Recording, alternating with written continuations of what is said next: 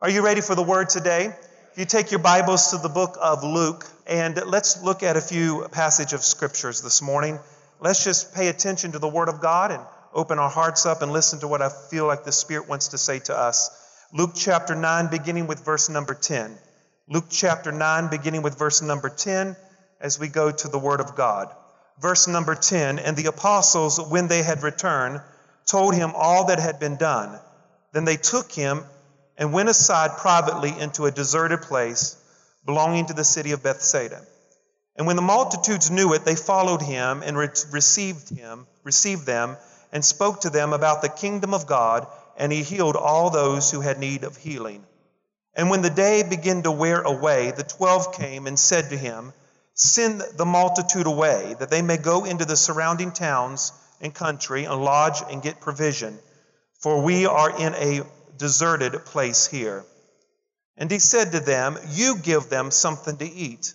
And they said, We have no more than five loaves and two fish, unless we go and buy food for all these people. For there were about 5,000 men. And he said to the disciples, Make them sit down in groups of fifty. And they did so and made them sit down. Then he took the five loaves and two fish, looking up to heaven, he blessed and broke them gave them to the disciples, and set it before the multitude. So they did all eat and were filled, and the twelve baskets of leftover fragments were taken up by them. Today, just for a few moments, we're going to look at part four of the generous life. Lord, open our ears and hearts that we would hear your word, and your word would go forth in power and boldness. And everyone said, Amen.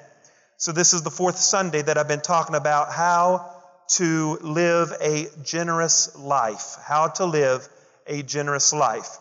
You know, Jesus talked more about money than he did heaven and hell. Quite surprising, but it is true. In the New Testament, there are 500 scriptures on prayer, but yet, if you do research, there are 2,500 scriptures when it deals with money or dealing with material possessions. One out of 10 verses in the Gospels will always refer to money or managing money. So I think that if this is such an important topic in the New Testament, we certainly need to deal with it. And Jesus is not obsessed with money, as some people think. Jesus is afraid that you would be obsessed with money. Did you hear me? Jesus is afraid that you would be obsessed with money. The Bible says in Matthew chapter 6 and verse number 24, Matthew chapter 6 and verse number 24. The Bible was very clear that Jesus said that no man can serve two masters, for either he will hate the one and love the other, he will be loyal to the one and despise the other, but you cannot serve God and mammon, and mammon is an old English word which means money or wealth. You cannot serve God and money. Jesus is very clear. Jesus is saying that somebody or someone is going to compete for the throne of your heart. It's either going to be God or it's either going to be money. It's going to be gold or God. And you've got to make a decision. Who is competing for the throne of my heart? Is it God or is it gold? You've got to make that decision. You see, money is a neutral thing. It's neither good or bad, but it really depends on the hands that come in contact with it. Money just reveals who you are. If you are greedy, money will exemplify your greediness. If you are generous, it will exemplify how generous you are because money reveals who you are. If there's anything in the world that reveals the type of people or the type of person that we are individually, that is money. Money reveals who we truly are. I mean, the scripture is clear that in 1 Timothy chapter 6, verse 7, Paul is writing to his son in the faith. And he says these striking words that I think that we need to give heed to. Verse number seven, Paul said to Timothy, For you brought nothing into this world, and it is certain that you will carry nothing out. And having food and clothing, we should be content. He goes on to verse number nine. He says, But those who desire to be rich fall into the temptation and a snare, and into many foolish and harm, harmful lusts, which drown men in destruction. The Bible says in verse 10, For the love of money is the root of all kinds of evil. For look at this scripture, for which some have strayed from the faith in their greediness and pierced themselves through with many sorrows. You see, Paul told his son in the faith that money, the love of money, has caused some people to veer from the faith.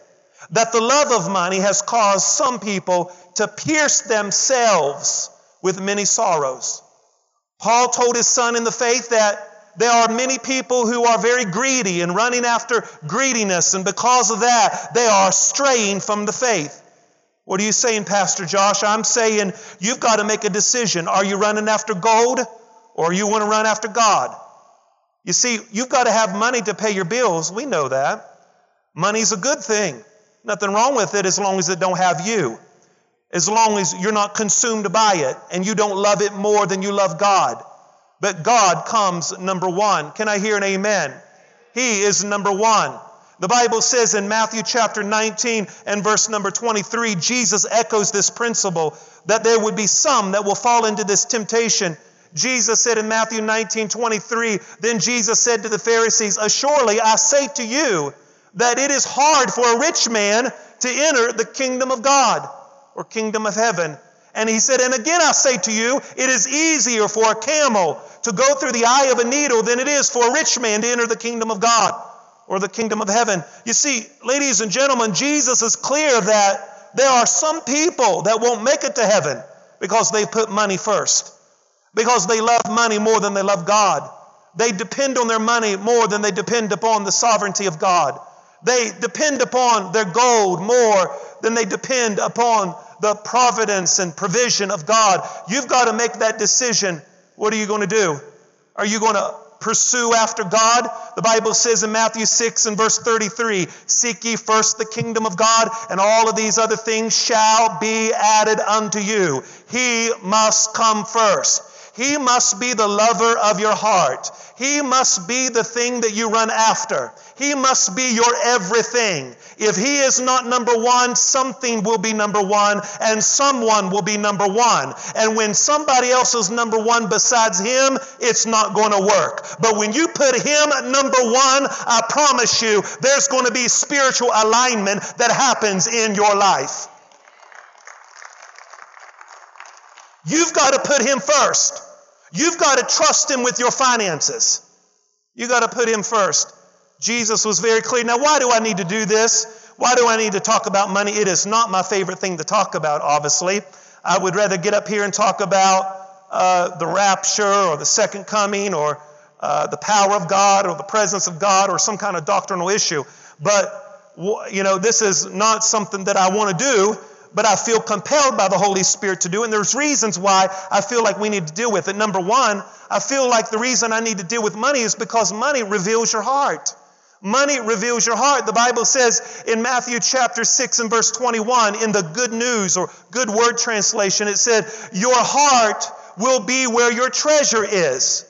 So I've got to deal with it because wherever you put your money, that's where your heart is.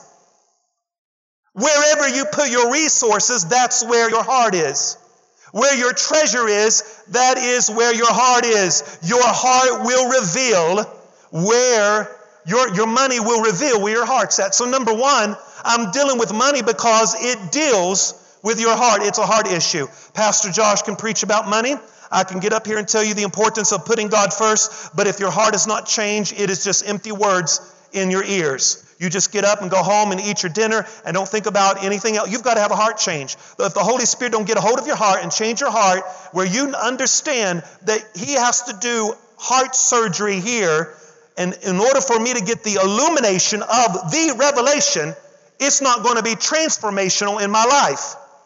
And that's what happens in church. We hear the revelation, but it doesn't become illumination, and so therefore it is not transformational in our life.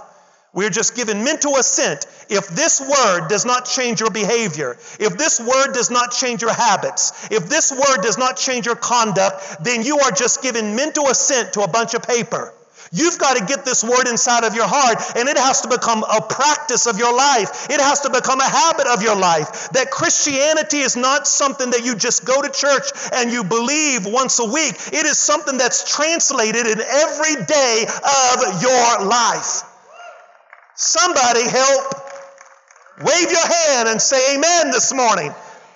It has to be transformational. It has to get inside of you. You've got to get a revelation that this is for me, that it's just not something Pastor Josh is talking about, but this is truth. This is the Word of God. It can be transformational. I, I got to deal with it because it's the heart. Number two, your money will meet you in the next world.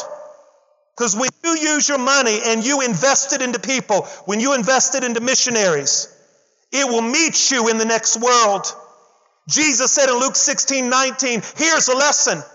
Use your worldly resources for the benefit of others and make friends.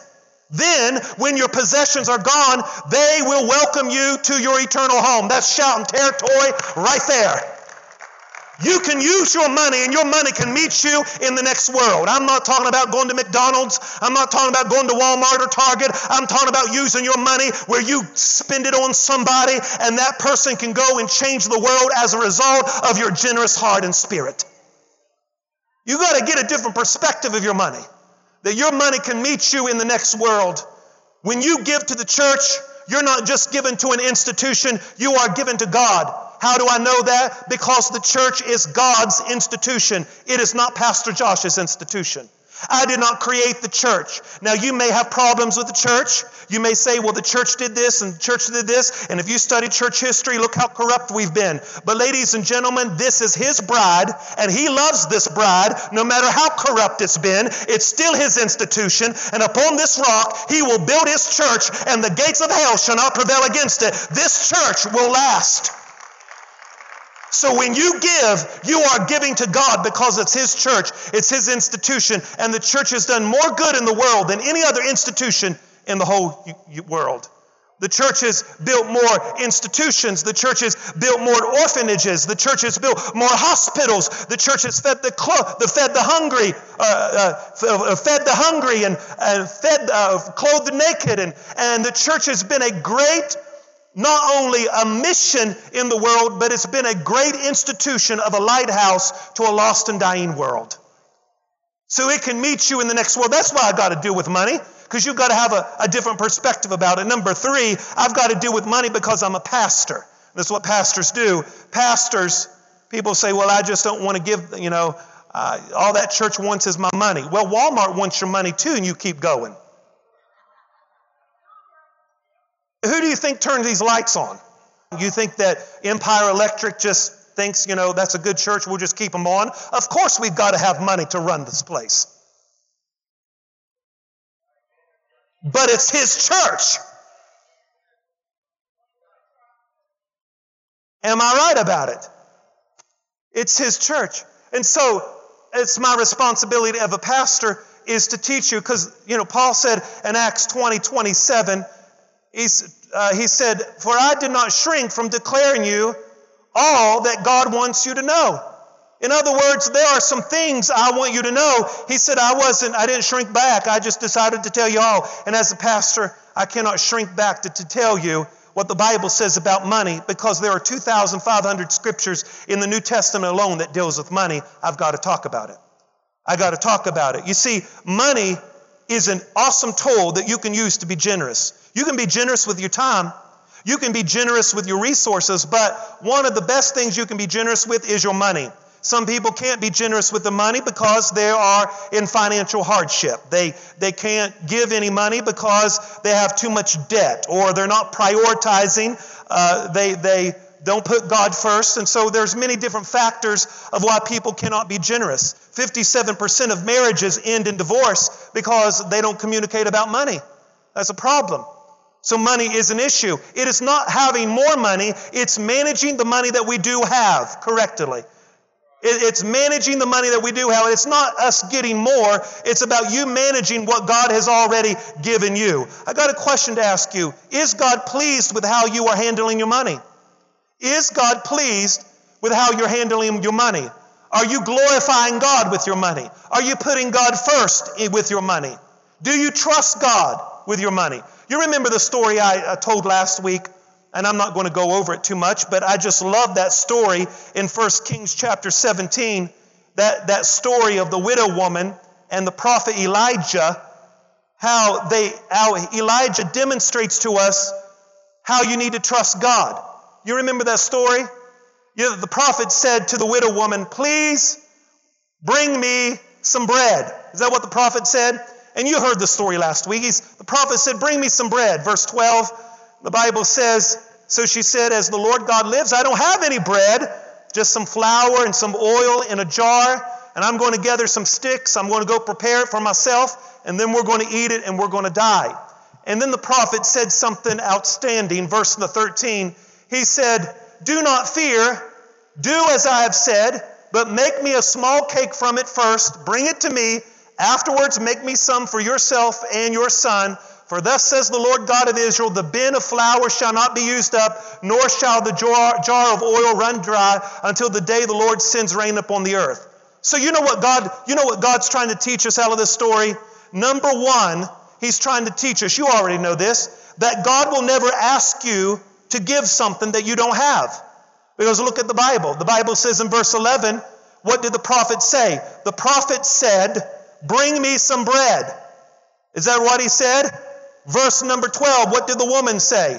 I don't have no bread, but I do have some flour and oil. What do you need to have? What do you need to have to make bread? So she already had the ingredients to make bread. God will never ask you to do something that you don't have the resources to do. Somebody say amen. And do you know what she said? She said, I'm going to prepare it for myself and my son, and we're going to die. You see, that's what selfishness is. Selfishness says, I'm going to hold on to it for myself and my family. You hear the selfishness in this woman? It's fear speaking. I'm going to hold on to this little flour. I'm going to hold on to this little bread. I'm going to keep it for myself because I'm fearful. And I'm going to consume it myself. Because that's what fear does. When you're in a financial hardship, you don't want to give because you're fearful. You hold on to that little. And that's what that woman said. I'm going to hold on to the bread. I'm going to hold on or hold on to the flour and the oil. But what did the prophet say? The prophet said very clearly what I want you to do. I want you, look at it. I want you to bring me a small cake first. The prophet said, I know you're discouraged. I know you don't have much, but you need to bring me a small cake. Make me a small cake first. You got to understand that what God's asking you to do is small. What God is asking you to do is small. We make all kinds of excuses why we can't give and why we can't be generous. But, ladies and gentlemen, when grace abounds, then generosity should be more abundant in your life. Hallelujah. What God is asking you is small in comparison of what He's done for you. And what did the prophet say? Not only do I want you to bring me something small, but I want you to bring it to me first. Bring it to me first. Bring it to me first. Bring me small, but bring it first. What God is asking you to do is small, church, but He wants you to do it first. And when you put God first, guess what's going to happen? The Lord says that the flour shall not be used up and the oil shall not run dry. If you could put God first, no matter how small it is, God's going to provide for you in the season of wilderness and drought in your life. Are you putting God first? It's amazing. We have retirement plans, but do you have a giving plan? God, God is not asking you to come to church and just think, you know, uh, at the last moment, I'm going to give an offering. You should be preparing about it, praying about it. This is an act of worship. It's not something you should just think of at the last moment. That this is an act of worship. This is how I live my life. I am giving God first and I'm giving Him the small. It's very small compared to what God's asking me. You see, as we turn to this story in Luke chapter 9, we are faced with a problem, but we're also faced with His provision. And I'm going to share with you in Luke chapter 9 how God's provision can be seen when it looks bleak. Are you ready for it? Everybody raise your hand and say, I'm ready for it, Pastor. Are you ready for it? So, this is what I'm going to do. I, it's kind of like um, expository preaching almost. Not quite, it's a little topical narrative. But I'm going to go verse by verse and I'm going to tell you what this story means. Are you ready for it? I just read to you the story of, of the, the fish and the bread, and then I want to tell you from the story what God wants you to know about how God wants to provide for you. Ready for it? The Bible says in Luke chapter 9, verse 10, look at this, look at this. The apostles, when they returned, told him all that had been done. Then he took them and went aside privately to a deserted place belonging to the city of Bethsaida. Verse 11, go to verse 12, I'm sorry. And when the day began to wear away, now let's stop. This is the context of the story. Verse 10 says, All of these people is in a deserted place. So that means there's no McDonald's or Walmart or Target. I mean, it's deserted. Everybody shout, It's deserted. Everybody shout, There's a lot of people there in a deserted place. So verse 10 says it's deserted. Verse 12 says the day is late. When the day begin to wear away, most theologians think it's beginning to get night. So it's nighttime and they're in a deserted place. The sun's going down. How many would raise your hand and say, That's not good right there? That's not good.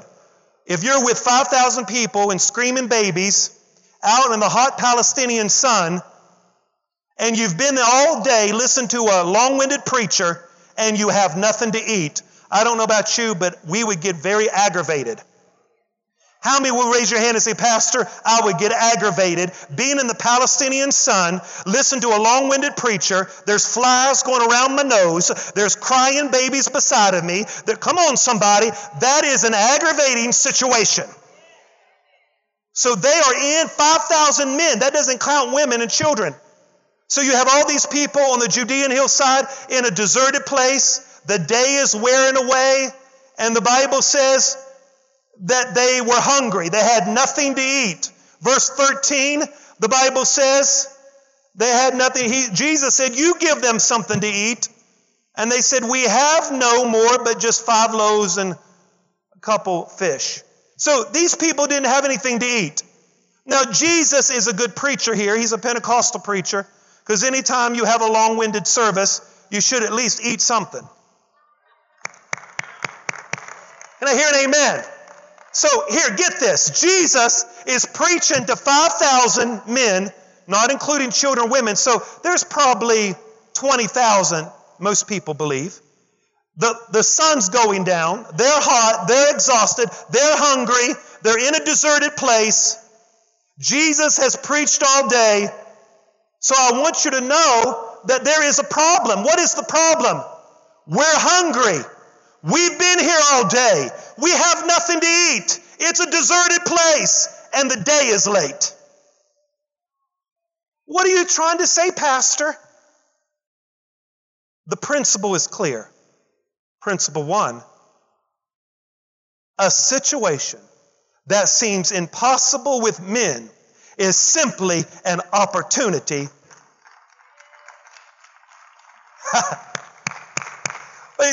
How many would agree with me that this seemed impossible? How are you going to feed 5,000 men with some fish and some bread? It's, it seems impossible. But, ladies and gentlemen, a situation that seems impossible with men is simply an opportunity for God. Is there anybody that can wave your hand and say, Pastor, I have experienced the provision of God in situations where it looked bleak? Hallelujah. Where it looked bleak, I have experienced situations. One preacher stood up one time and said, I just want to testify that he is everything that you've ever, ever needed. An old preacher said in a country church one time, He's everything you've ever, ever needed. He said, I've learned that in the valley, He's the lily. He said, On the mountain, He's the bright and morning star.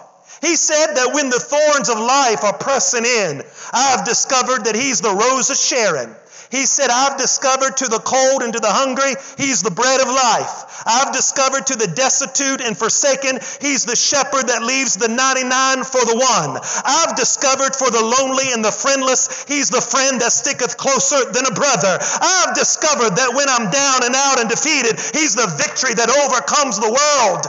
Hallelujah. I'm telling you that a situation that seems impossible with men is simply an opportunity for God.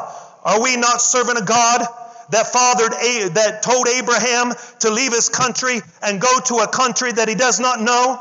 Are we not serving a God that raised up a prophet by the name of Moses and anointed him with the Spirit of God? And God delivered him from the hand of Pharaoh and brought him through the Red Sea and brought him into a land flowing with milk and honey. Are we not serving a God that can shut the mouths of lions and free those? Come on, somebody. Are we not serving a God that shows up in the jailhouse because two people agree that God is greater than any circumstance they could ever go through? Are we not serving a God? That can do the impossible. And if we believe that He's a God that can do the impossible, then my God, let's believe He can do it today. If Baal is Baal, let's worship him. But if God is God, let's worship him. Hallelujah. Raise your hand and thank God for the power of God this morning. Hallelujah, hallelujah. A situation that seems impossible with men is simply an opportunity for God telling you when you find yourself at the bleakest moment of your life, when you find yourself at the moment where you feel like you can't go any, any further, I want to tell you that He's the one that will stick closer than a brother. I'm telling you that He's the one that will bring you out.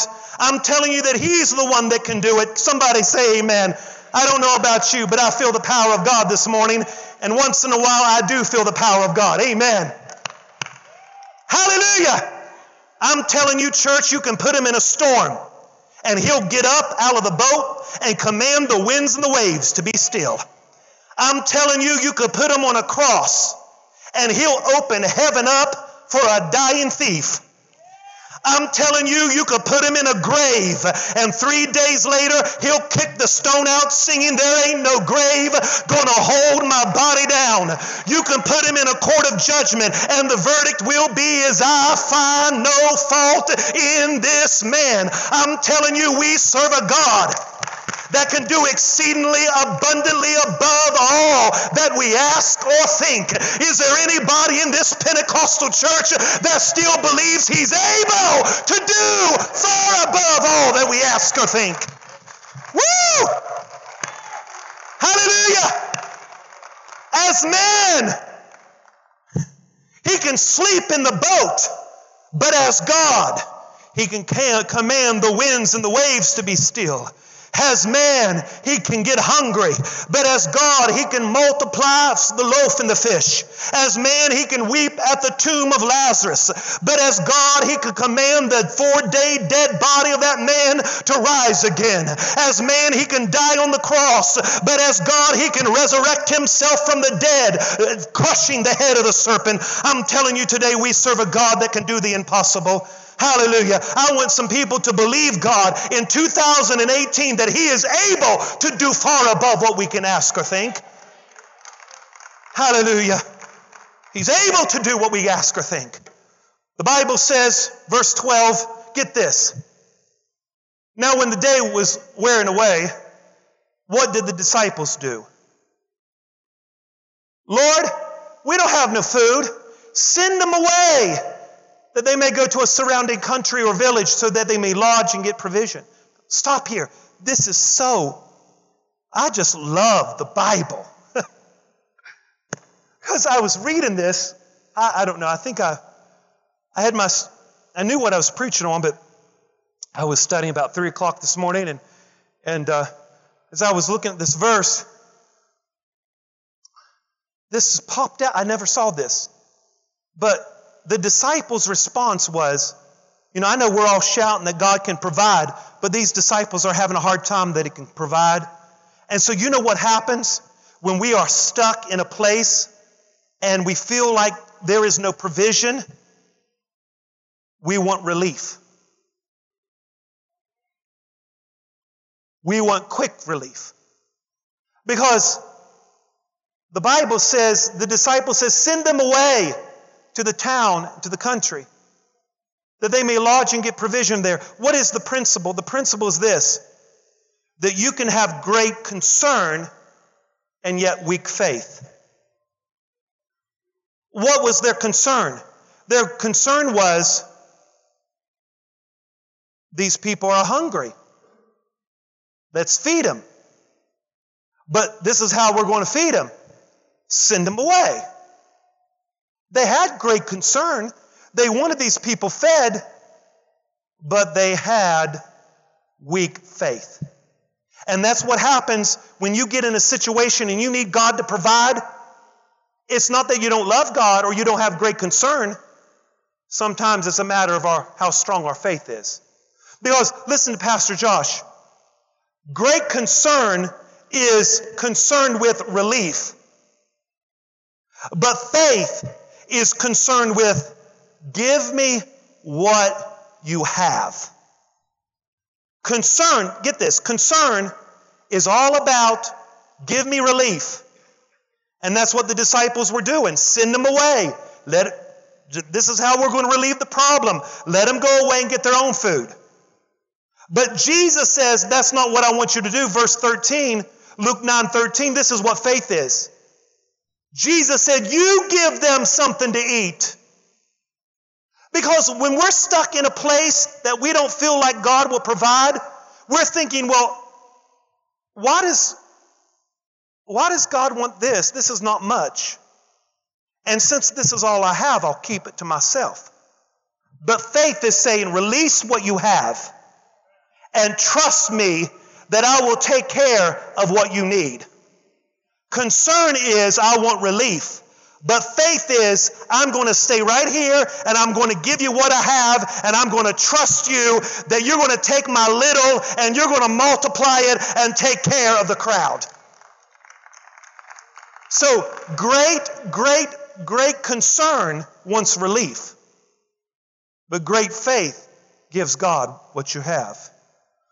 Notice 13. Verse 13 he said, You give them something to eat. And they said, Well, we have no more than five loaves, two fishes, unless we just go buy some food somewhere else.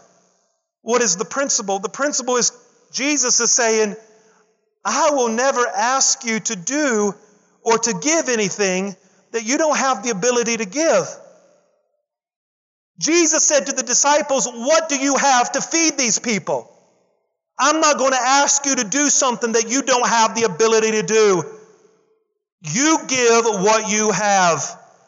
Verse 14, verse number 14. So there was about 5,000 men, and the Bible says that Jesus told his disciples, I want you to put them in groups of 50. Put them in groups of 50. Now, it's interesting to me that before this miracle occurred, he put them in groups of 50, which I think the principle is clear that preparation, preparation always com- comes before multiplication. If you want God to multiply things in your life, you're going to have to start preparing. You're going to have to start getting things in order. It's just not going to show up just to show up. You're going to have to set things in order. And before the miracle ever occurred, he put things in 50s because there's always order and preparation before the miracle. There's always order and preparation before the miracle. He goes on to verse number 16. Verse number 16, get this. Then he took the five loaves and the two fish, looking up to heaven, he blessed it, broke it, gave it to his disciples, and they set it before the multitude. Principle number five it has to be blessed before it's multiplied. Before the fish was multiplied, before the bread was multiplied, according to verse 16, Jesus blessed it. And ladies and gentlemen, let me make sure you, this loud and clear this morning. If you want your finances to be blessed, you're going to have to give it to the Lord first. And you're going to have to put it in his hands first and let him bless it because if he doesn't bless it, it's not going to multiply to be enough to take care of what you need. Do you hear me? It has to be blessed before it multiplies. We think, you know, that, that we, listen, everything in God's economy is backwards. If you want to live, you got to die. If you want to get, you got to give. Christianity is about self abandonment. It's not about give me, give me. It's about how much can you give away. That's what it's about.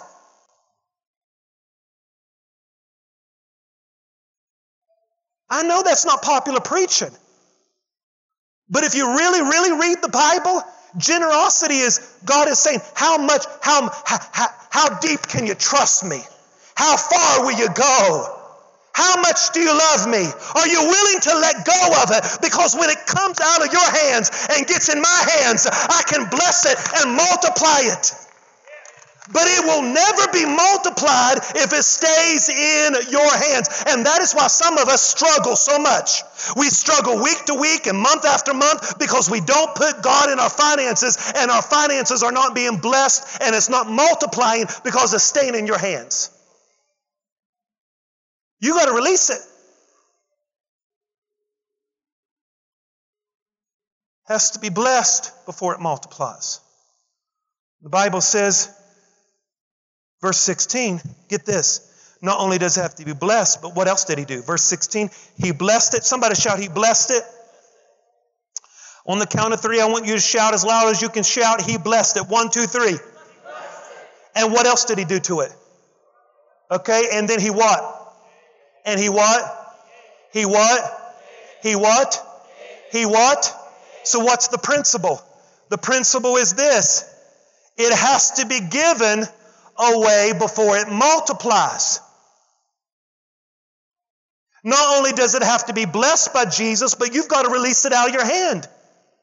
And when it was released out of Jesus' hands, it was released to the disciples' hands, and they distributed it, and it was multiplied. Verse 16. Did you notice? Did you notice that the miracle never took place in the hands of Jesus. He blessed it, but the miracle happened in the hands of the disciples. Whew, I'm about to shout here. Y'all hear it? Get this. The miracle, the bread and the fish was first blessed by his hands. He released it, gave it to the disciples, and then they gave it away. And then it was what? It was never multiplied in his hands. It was multiplied in the disciples' hands when they gave it. And you know why it multiplied?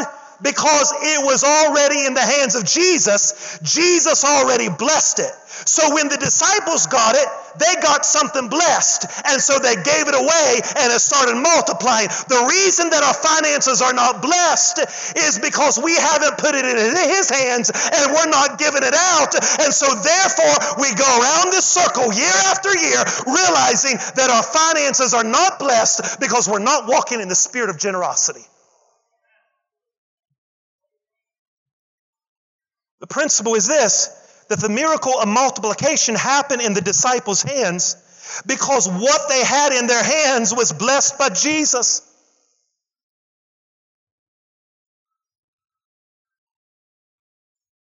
You say, well, all that preacher wants is my money. No. Nobody in this church is getting rich. I promise you. Matter of fact, I'm getting on my knees telling you nobody is getting rich. Now, it may happen somewhere else, but at this church, the finances are completely accounted for. And we're doing our very, very best to be good stewards of the money that He's placed in our hands. And so when you release it out of your hands, the reason you release it is because you've already given it to the Lord first. You've already set aside. And you give it to Him. And when you release it and you give it, it multiplies. You see, Bible says that I'm almost done now. This, this is interesting because the disciples gave it, it multiplied, and this is what's interesting. If you ever thought about the story, everybody look up here if you ever thought about the story, if, if it was me, if it was me, I got the bread and the fish, Jesus blessed it, gave it to me, and I'm passing it out. They're all in groups of 50, and I'm passing the bread out and I'm passing the fish out. I've been with Jesus all day. I think I would help myself and eat a piece of bread. Can, can somebody help me out? I think I would have a little fish fry before I went and gave it to everybody else. Because you know what I'd say? Now, Jesus, if you expect me to hand out fish and bread to 5,000 people, I got to be fed first. Boy, isn't that the modern church? But true discipleship is learning how to serve up under pressure. Because you know what they did? They served even when they were hungry. They served even when they were tired. They served even when they didn't feel like it. And you know, I'm about to, I'm about to say hallelujah because the Bible says in verse 17, what happened? that after they served, everybody was filled and there was 12 baskets. Why 12 baskets? Because there's 12 disciples and everybody that serves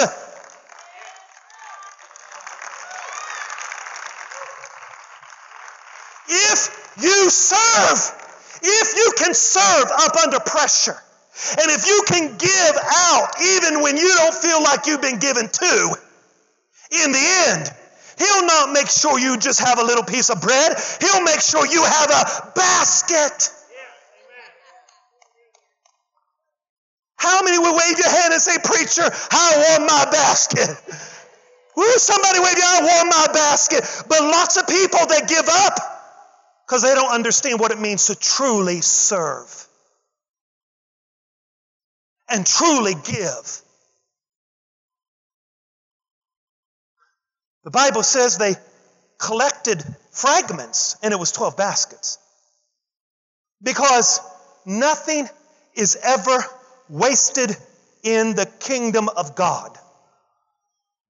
If you will give what you have and continue to serve, you will get a basket. The other principle is they didn't eat it.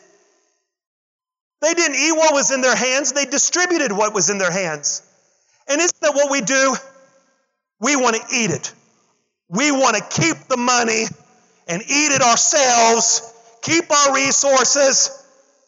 Because you know, I have a little bit of bread, a little bit of fish here, I'm going to keep it myself. But the disciples understood the law of multiplication wasn't that I just keep my little, I have to give my little because little is much when God is in it.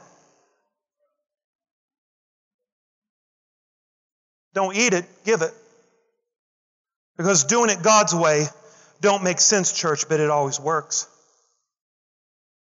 I said it doesn't make sense, does it?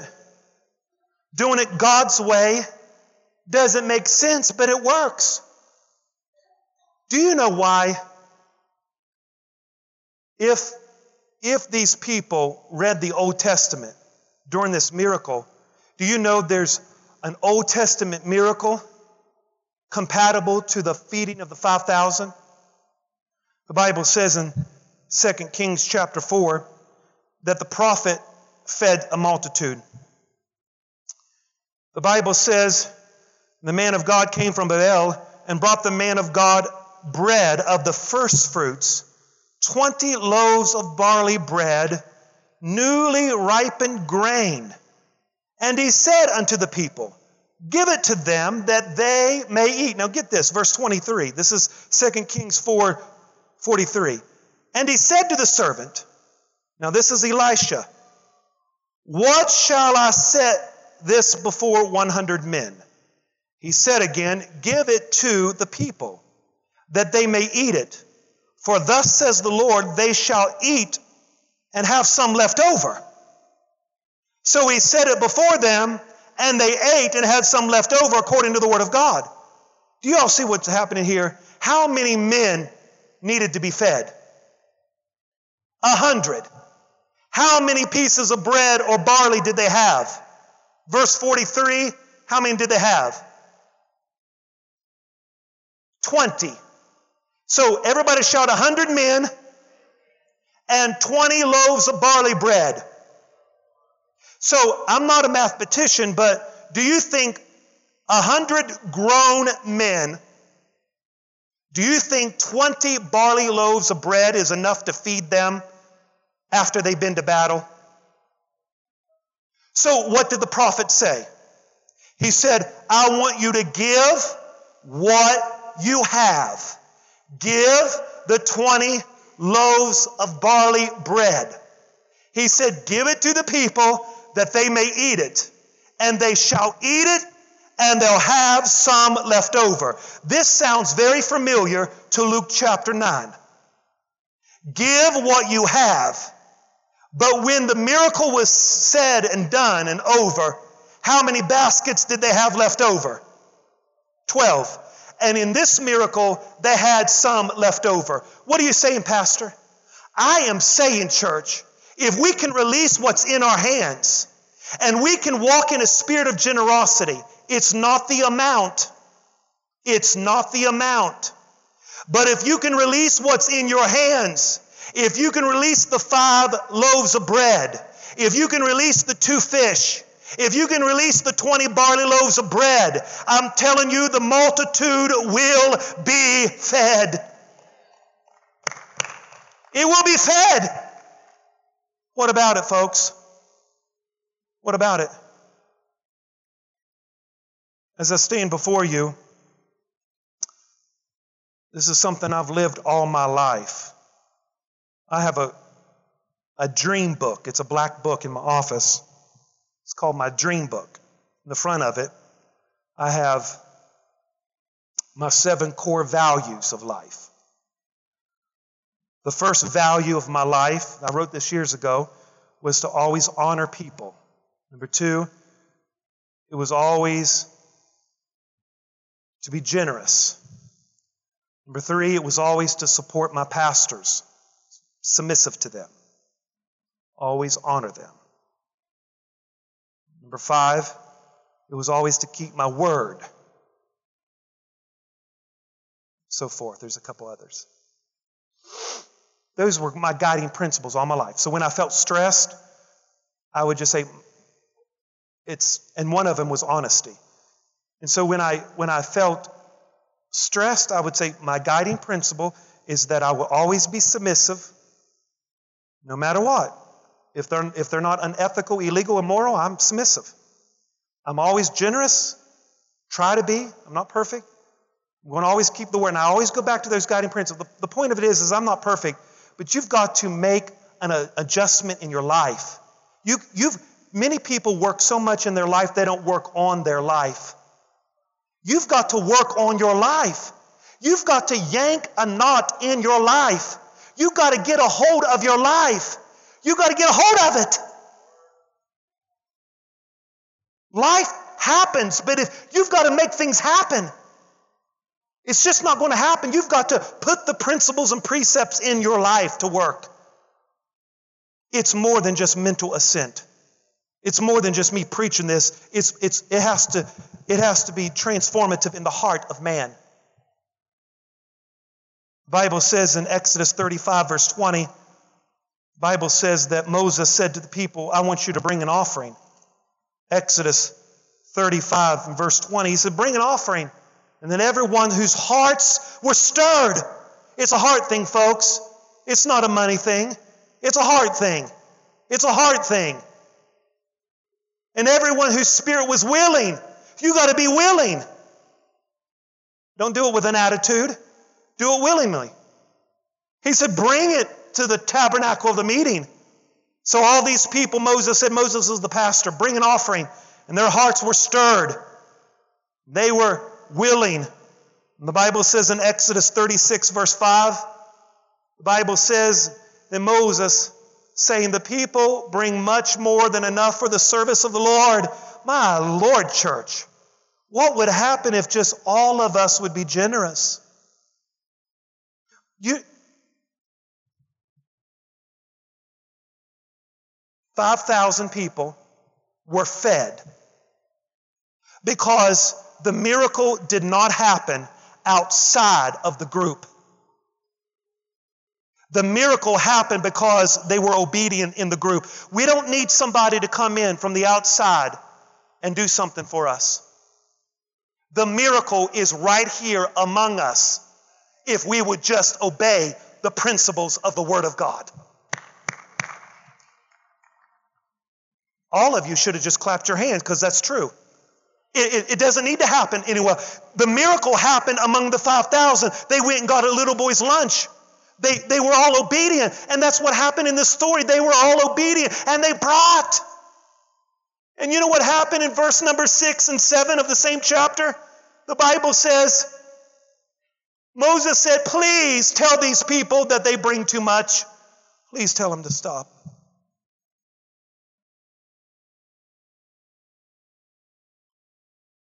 And the people were restrained from bringing, for the material that they had was sufficient. Indeed, it was too much. Boy, what would happen if I got to get up on Sunday morning and say, please, folks, I know I preached on generosity, but you're just—it's you're just doing too much. We need to stop this right now. What would happen if I just got to get up and say, stop it? I need all of you to quit being so godly. I need all of you to qu- please quit being godly. Quit acting like Jesus.